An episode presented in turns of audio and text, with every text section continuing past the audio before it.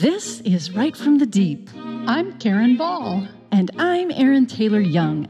And this is the podcast from writers for writers, answering the question Why am I doing this? Right. As writers, editors, and a former literary agent, we're in the deep with you, encouraging you and equipping you to find your truest story in the deep places. Get our show notes and more, including a free audio download on how to safeguard your writer's heart at writefromthedeep.com. Hey guys, here's what's happening at Write from the Deep. First, a big, huge, ginormous thank you to all our patrons on Patreon. Truly, you guys, you help make this podcast possible, and we appreciate you. And a great big thank you, thank you to our March sponsor of the month, Tammy Partlow. She's a speaker at women's retreats, and her debut novel, Blood Beneath the Pines, is a suspense set in the deep south, and it's available now. So get out there and get it, guys. She's hard at work on the next book in the series. You can find out more about Tammy and her book at the website Tammy, T A M M Y, Partlow, P A R T L O W dot com. Thanks, Tammy. And it is my turn for a wonder today. And I have to tell you guys, there's this little spot in my front landscaping that seemed like a perfect place for bulbs. Like everybody has tulips here, and I wanted some. and then I learned I had to plant bulbs in the fall. I'm like, seriously? So I did this. I went to the store. I bought a box of these dead looking things and I planted them in the ground. And I have to tell you, I had very little faith that anything was going to come of these little brown things that I put in the ground. But whatever, I completely forgot about it actually. and then all of a sudden I'm walking by, you know, and I'm looking, I'm like, what is that little green thing poking out of the ground? and lo and behold, I'm like, it could be a tulip. it could be. And then a few days later, sure, there's like nine, nine of these little spiky things showing their little. I'm, I'm like, this is this is so freaky. And here's the thing, guys God makes dead things live. Amen. This is a wonder to me. And and this is what he does in his time. You know, even I completely forgot about this, okay? But it made me think about this. What is dead in your life, you guys? What's dead right now? What have you given up on? Maybe, yes, maybe it is meant to die gracefully, but maybe it isn't. Ask God about that and know that God does make dead things live. And that's a wonder, you guys. And now, here's the show. Welcome, listeners. We're excited that you've joined us in the deep. Now, in our previous episodes in this focus series, we talked about focus on a life sized scale and on a career scale and even on a day to day scale. And we'll link to those episodes in case you missed them. But today, we want to get all the way down to this moment by moment scale. Some of us, and I'm including Erin and me here, have every intention of being focused in our thoughts and activities but our brains don't always cooperate. I mean, what is up with that? our true. minds skitter from thing to thing to thing. Erin and I have had more than one meeting where one of us is talking, the other is like, oh, look, a butterfly. I mean, and that's 100% true. or a bird or a squirrel. Yeah. This is not a picture of great focus, you guys. So we recognize the challenges because we live them. Right. And it's not just us. I mean, society seems to be getting more and more distracting and distractible. The internet and phone apps daily encourage it with their constant flashing of ads and notifications we have trouble keeping our attention on what we truly want to focus on. And that really becomes a question of attention span. There was an article in Newsweek about this, and I'm linked to that in the show notes. But the article defined attention span as the amount of time we can stay focused on something. And obviously, we want that to be more than one second, right? and the, the article goes on to make the case that technology is making us accustomed to distraction to the point where distraction becomes a habit. And because it's a habit that is continually reinforced, it becomes a very strong habit. And once you've developed a habit of distraction, your attention span decreases. It's just like flat, shrinks into nothing. yeah. And that leads to impatience. I mean, how often have you been around somebody that seems impatient about everything? And a short attention span combined with impatience leads us to feeling like anything that requires time and thought is unpleasant. So we tend to want to do quick, easy tasks rather than dive into those bigger tasks, which we think will be more difficult because we assume they'll be unpleasant. Right, but that's not necessarily reality. It's our habit speaking. Many right. times completing a difficult task, it creates the opposite feeling. It might be hard, but we feel a sense of accomplishment when we finish, and that feels great, not unpleasant. But habits are strong, so it's no wonder that we're struggling with having short attention spans. And likely, guys, we're going to continue to struggle. Well, the Newsweek article goes on to say that society now supports this downward spiral in attention span, expectations of constant availability, and the pressure to participate in social media and a variety of other communication channels keeps us tethered to our devices. That's so true. I hate that. And I, I hate when you're sitting with somebody and talking and their phone goes off and it's like it's a moral imperative for them to to take that phone and look at it and see who's texting them and right. and they completely break their focus on the conversation with the person who's sitting right next to them. So what can we do to change things? Well, we've done some research and found some ideas that can help increase your attention span and encourage moment by moment focus. And we'll link to the articles in the show notes. So, the first thing that that Newsweek article suggested was to recognize that distraction is a bad habit. In other words, it's not good. Okay. It is something that we should work on. This is a commitment that we need to make. The next thing we can do is stop multitasking. I know that seems like heresy, but it's not. we talked about this in length in the last episode on focus, so you can check that out for more of the research. But bottom line, our brains are not designed to multitask, not even women's brains. They're not designed to multitask, they're designed to do one cognitive task at a time. So, what we're really doing when we think we're multitasking and being such a smart aleck and getting all these things done is we're switching back and forth between different cognitive tasks. And that is scientifically proven to be inefficient and slower. Right. Another idea to help increase our attention span is to practice mindfulness. An article on the George Washington University website defined mindfulness as basic intentional focus on the present moment. And the article goes on to say mindfulness can be a powerful tool in training your mind to settle on the immediate tasks at hand. You can practice mindfulness by doing something like taking a walk, but keep your phone and other technology out of sight and sound. Focus on your senses.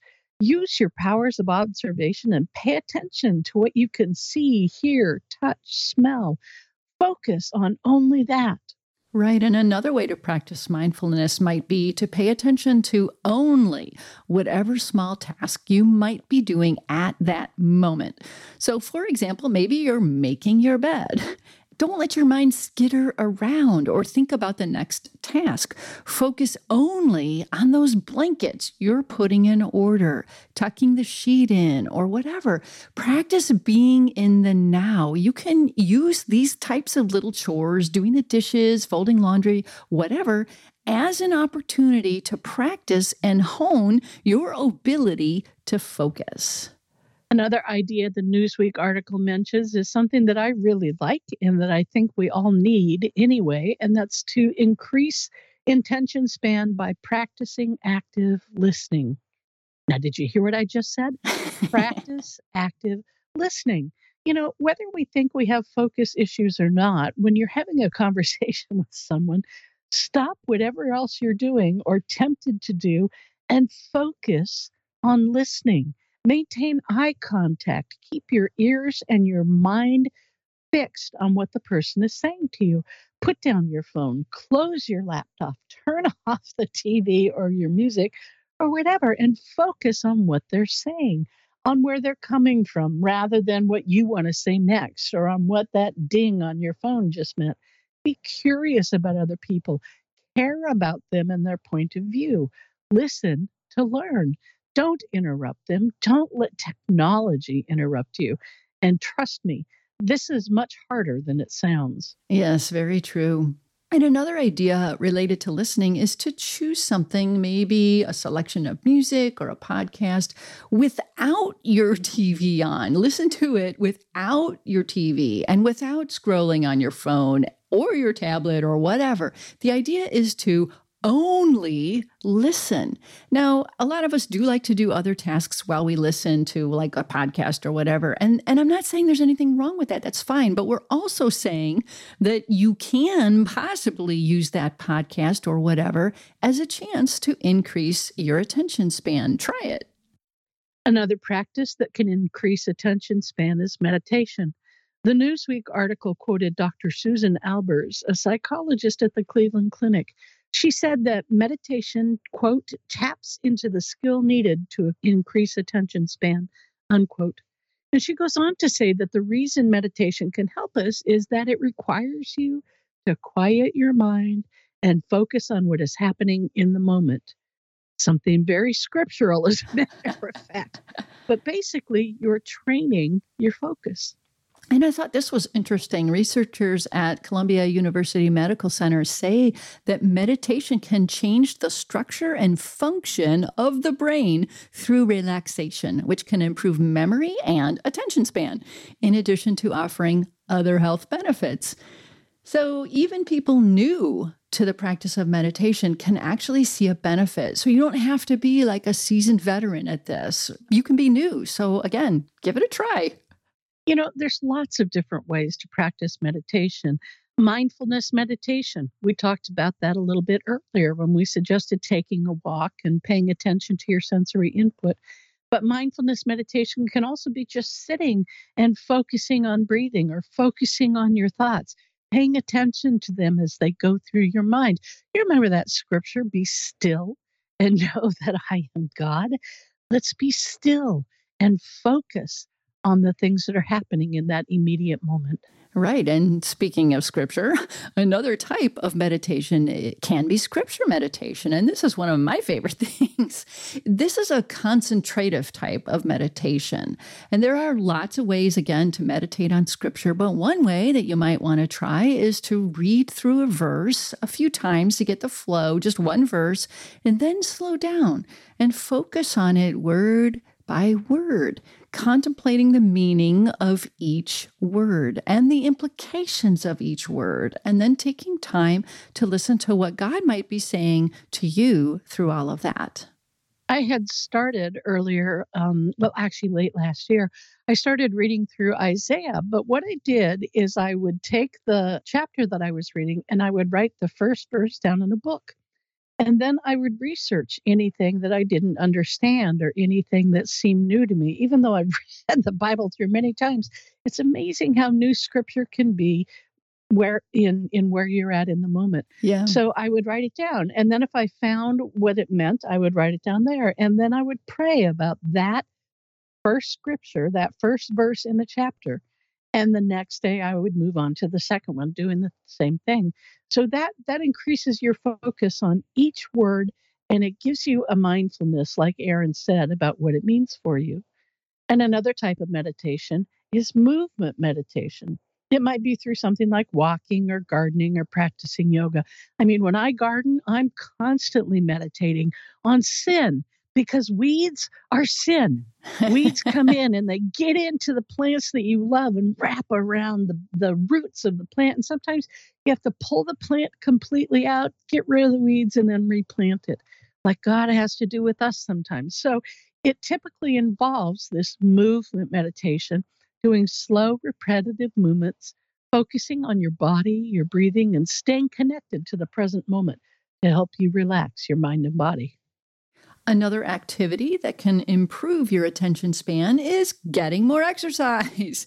The University of New Hampshire mentioned a study on their website that linked participating in a physical activity with longer attention spans. So, hey, get out there, walk, bike, swim, whatever.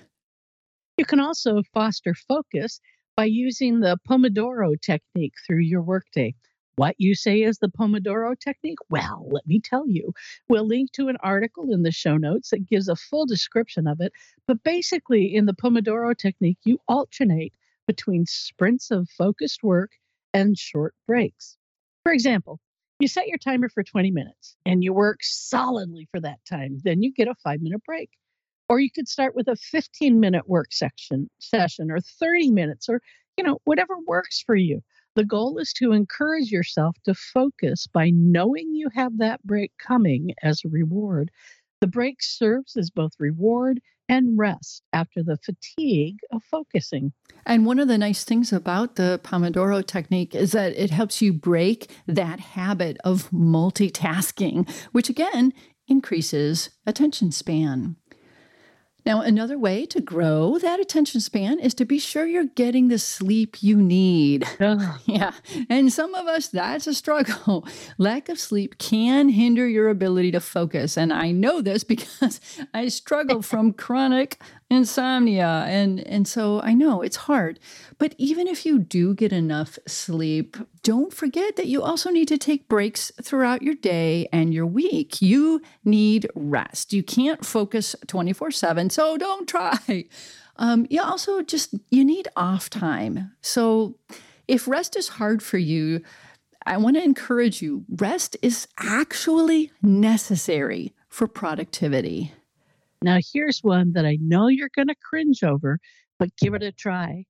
Consider fasting from time to time from technology, from screens, phones, computers, TV, whatever. I know, I know you're getting the shakes now just listening to it, but try doing it even one day a week or maybe it's an hour every day or whatever. It's an opportunity to unplug from the constant noise and distraction and let your brain have a break from incessant flashing and pinging and decision making every notification forces you to make.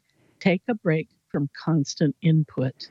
And you know, I have to tell you, I, I do try to do this on Sunday. I I don't I, I don't even open my laptop and, and it's refreshing. It it really is. It helps me come to work on Monday feeling like I've rested. Um, when we first moved to Washington, it took, I think, a month and a half for us to get internet access. And the uh, availability of making a phone call or getting online here at our house, it was next to impossible. They're just, it was so bad. And I went through withdrawal. I couldn't get on my computer and go online. I had to drive 30 miles to find some place that would give me connectivity. And so I discovered after a couple of weeks, it was kind of nice not having the TV. Don and I just sat and talked. And if we wanted to, we watched DVDs. But even with that, we spent more time actually looking at each other and talking together. I spent more time outside. I spent more time cleaning and unpacking boxes and doing things that I really wanted to do. It was nice. Now, I confess that when we finally got the connectivity, Don and I were like, yay, yay, internet. And so we've fallen back into old habits, but I do try, like Erin, to take a break once in a while from technology. Another way you can foster better moment by moment focus is to monitor your mind wandering. An article I read on entrepreneur.com said, and this is a quote we spend nearly 50% of our waking time thinking about something other than what we're supposed to be doing, according to one Harvard study. We are on autopilot, and our mind is wandering in part to avoid the effort of focusing on something. The key to heightened productivity is to notice when your mind is distracted and bring your attention back on task. The article goes on to say this means paying attention to your thoughts and recognizing when your mind starts drifting. This allows you to manage what you focus on and redirect your thoughts when you slip up. Instead of allowing yourself to keep meandering over to social media or check your news feed or whatever, you actively put the brakes on this distraction. And I think this is an area we can all be praying about that God would help us pay attention to our mind wandering. Now, hear this not all mind wandering is bad. In fact, sometimes it's necessary and good because it helps with creativity and that kind of thing. As writers, we need that. But mind wandering can cross the line to being problematic when it derails our ability to focus. It can also become sinful if our mind wanders into fantasizing about things that we shouldn't be fantasizing about. And as writers, it is so easy for us to start creating new things and new fantasies in our mind and get lost in those instead of what we're supposed to be doing. We have to protect our minds. That's something God cares deeply about, and we can trust Him to answer earnest prayer about doing this and to help us. The next idea to help encourage focus is to create a distraction free environment in your workspace. Well, how do you do that? One suggestion is to avoid clutter. A Psychology Today article says clutter can distract us, bombard our mind with too much stimuli, inhibit our creativity, cause anxiety, cause guilt, and make it difficult to relax. we'll link to that article in the show notes so you can read more about it. Also, make sure whatever you need to do your work is readily available research materials, notes, supplies or whatever, and then make sure whatever you don't need is put away. And I can tell you that the lack of this, of having these things readily available, is very disruptive to focus. I still, six months later, because of we've been sick and so many things have happened where we haven't been able to do what we need to do to get the house ready my office is is boxes on top of boxes on top of boxes and so if I need to find something, I have to paw through all these boxes without knowing where it is. Drives me nuts. Yeah. Coming into my office when I lived in Oregon, because I'd been there for so long, it was exactly what I wanted it to be, was almost like breathing a sigh of relief. Coming into my office here because I haven't got anything painted, there's none of my beautiful pictures on the wall, and my stuffed animals are all still in boxes it's it's very difficult for me to focus in here right now. Another idea is to don't have your workspace in your TV room if that will distract you. And that can be a distraction for many of us. If there isn't a good distraction free space in your home, maybe you could find someplace else. Go to the library or the coffee shop for the work time that you need to do, wherever you need to be to create the environment you need. And having a distraction free environment also means that you manage your screen time if you work on a computer. Don't let your email or social media apps sting at you. I used to have my computer set up so that it dinged whenever an email came in, especially when I was working at publishing houses. I had to make sure that I dealt with things. I finally got to the point where I was pulled away from what I was working on so often. I set it up so that it was only specific hours that I got the dings. And at the end of my time without the dings, I'd go and check and see what I had missed and what needed to be dealt with.